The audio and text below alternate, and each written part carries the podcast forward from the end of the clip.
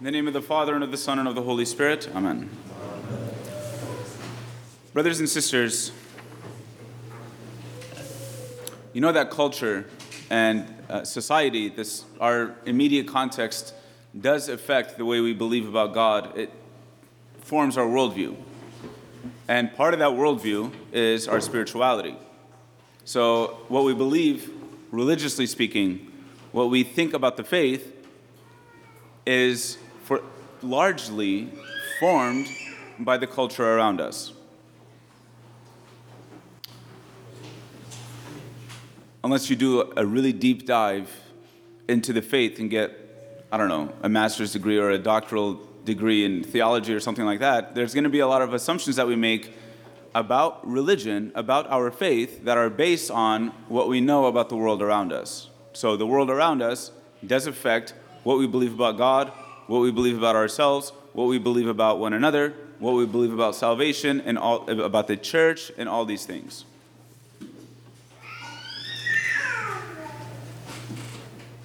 Mercy is one of those things. What we believe about mercy and forgiveness is affected heavily, in my opinion, by our surrounding culture. And in this particular case, our surrounding culture is very legalistic. We are, especially the United States, it is a very legalistic society. It's always been, and more so now. Everything uh, has to do with liabilities and legalities and everything to do with the law. So many things about our culture is shaped by the law. The law looms over us and underneath us and around us, and this is just the way the society is. That's because Western culture today seeks, in a sense, seeks after justice, and you can only find justice, or you can only do that on a whole societal level when you enforce it by law and you police it. So we tend to think of mercy in that way too. So when we think of God's mercy, we have a tendency, or we're inclined to believe about God's mercy the way we would, we would believe about the mercy of the court system or something like that. So that if God forgives us, then that means it's something like, it's in the image of what it would be if we were exonerated in court if had we done something bad. If we did a, if we committed some criminal act and the court just decided to exonerate us, that would be our mental image of what it looks like that God has forgiven us. It's not really the case, though. The mercy of God is not like the mercy of the judicial system. The mercy of God in the judicial system, don't do anything bad, but if you do something bad and you're exonerated, it's on paper that you were forgiven and you're clean, your record is clean, you're good to go. With God, it's not exactly the same. Obviously, with God, when we go to confession, for example, we have a clean slate. We are forgiven. We are no longer held accountable or guilty for the sins that we committed, anything that we've confessed. But it's a lot more than that, God's mercy. God's mercy is a living thing, God's mercy is an active thing. It is something that transforms, it affects reality. It's just, I'll, I'll give you the best image for this. In the book of Genesis, in the beginning, it says, God created the heavens and the earth, and He said, Let there be light, and then there was light. When God speaks, things happen. It's not just pocha, it's not just things that go out into the air. It's not like our words. Our words just kind of go out into the air, they don't really affect things unless someone takes action. God's words actually brings things into existence. It actually affects reality. God's word alone affects reality. When God bestows on us His mercy, it's a transforming principle. It is an active, living, real thing. It is not just a word, it isn't just something written on paper. It's not just that we have a clean slate, it actually transforms us from the inside. That's why it's so good. That's why it should be sought after all the time. That's why when people tell me, for example, oh, you know, I don't go to confession because I confess with God in my heart. Well, good. You should do that all the time, but it's just not enough. You need the sacrament. The sacrament is an actual, that is where, in the sacraments, God's word speaks and affects reality. Between me and God, it's just, it's good. For prayer and for meditation, for all these things, there's a relationship being built, but it's the sacraments that affect reality. The sacraments are the miracles that God gives to us. Or when people tell me, I don't go to confession because I commit the same sins over and over and over again, this is the wrong way to think about confession. We're, we're, going, we're creatures of habit. They're, obviously, we're going to be falling into the same habits until we kick them. But we should go to confession regardless because confession is the word of God that transforms. Through confession, we are given the grace to actively become new human beings. The confession itself will help us transform that part of our lives. In the gospel reading, there's an interaction between Jesus and the disciples. This is Sunday, uh, Easter Sunday still. It's the evening of Easter Sunday. And the, the disciples are afraid, understandably so, because the Jewish authorities that killed Jesus still have some work to do to shut down this new, uh, this new uh, uh, group, to shut down this new thing that's happening with people believing that Jesus is the Messiah. They kill Jesus, they kill the Messiah, but now they have to go after his disciples. So they're afraid. They lock themselves in, in the room, and Jesus comes in. He appears to them in the resurrected body. And Jesus shows them his hands and his side, shows them that it is truly him and that he is not a ghost. He kept his wounds. Thomas doesn't believe it. And Thomas, the apostle, says, basically, I need proof. I need proof. And the proof is going to be I'm going to put my finger in his hands and my hand in his side where the wounds are. So, eight days later, Jesus shows up again, kind of like a guess who's back moment. Jesus shows up again, and he says to Thomas, Come fulfill, satisfy your requirements for believing in me. But he also chides him a little bit. You believe now because you've seen me. Blessed are those who have not seen me and yet believe. It's not good, Thomas, that you asked for proof in this way, but I gave it to you, but it is not a good thing. Why is it not a good thing? What's the value of faith? What's the value in not seeing the resurrected body of Jesus and believing that he is risen from the dead? What's the value there? Why is that good for us?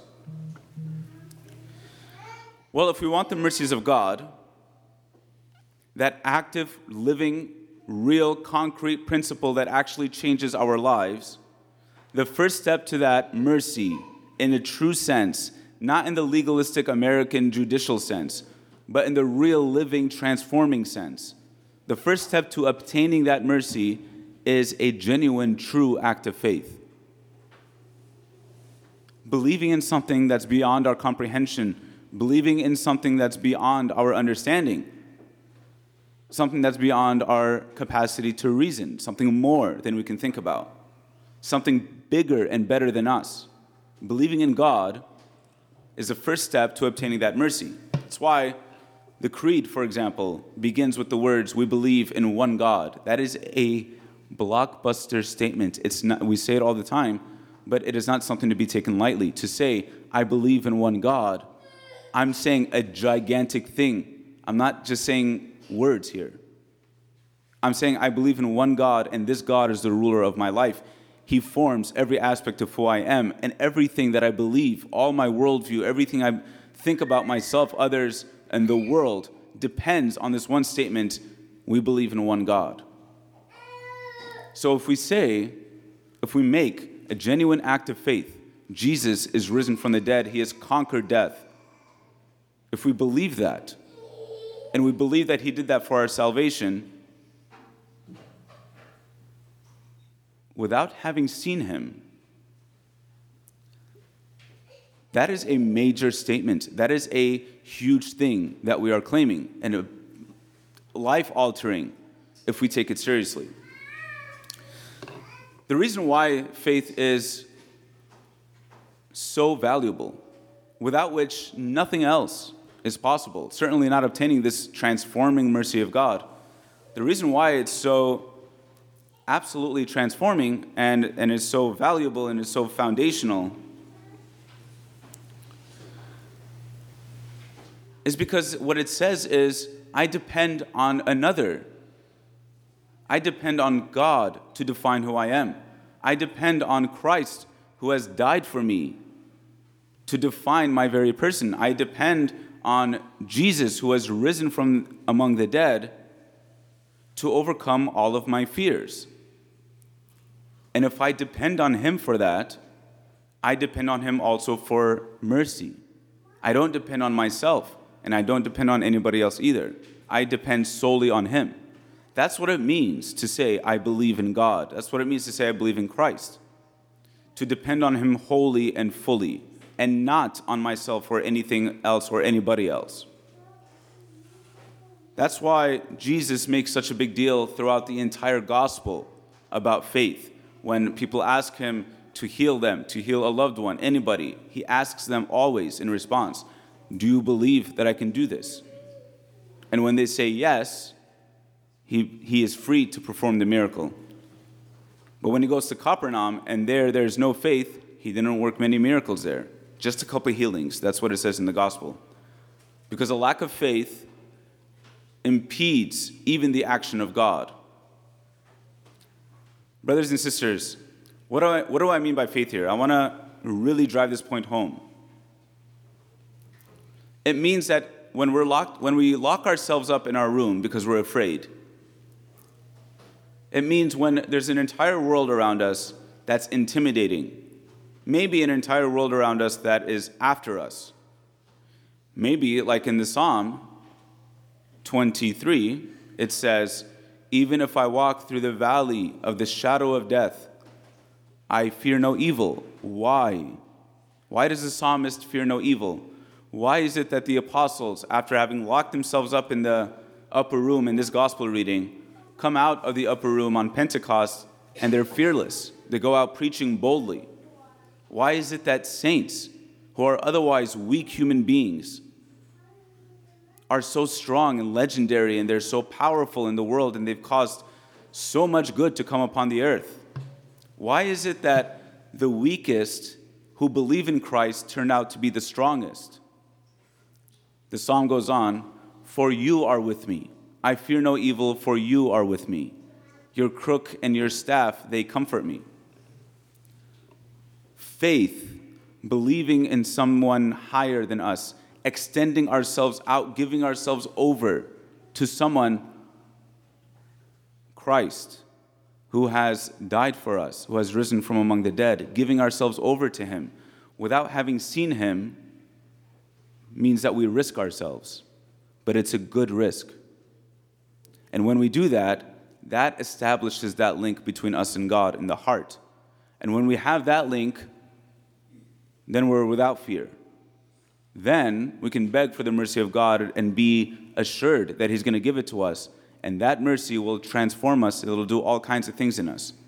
You are weak, and so am I. But with St. Paul, we can say, I rejoice in my weakness, for in my weakness, God is free to act, and therefore I am all the stronger for it. This is the reason why in the early church they were able to stand up to kings and emperors and even be slaughtered, crucified, burned alive. They were able to be eaten up by lions in the Colosseum. Uh, every kind of horrible thing they were able to endure without fear because of this great faith. Having not seen Jesus, they believe in him. And having believed in him, they know that they have nothing to fear because Christ is with them. Brothers and sisters, Thomas, St. Thomas, is our uh, church father in the Chaldean church. He's the one that came to Mesopotamia and evangelized us. But let's not imitate him in this thing. In this thing, let us learn from his mistake and not uh, ask for proof and having uh, force God to satisfy our curiosities before we can say, I believe in God and I'm going to live according to that belief. And I'm going to put all my eggs in this one basket in the resurrection of Jesus. And it's that resurrection that's going to define my life. Amen.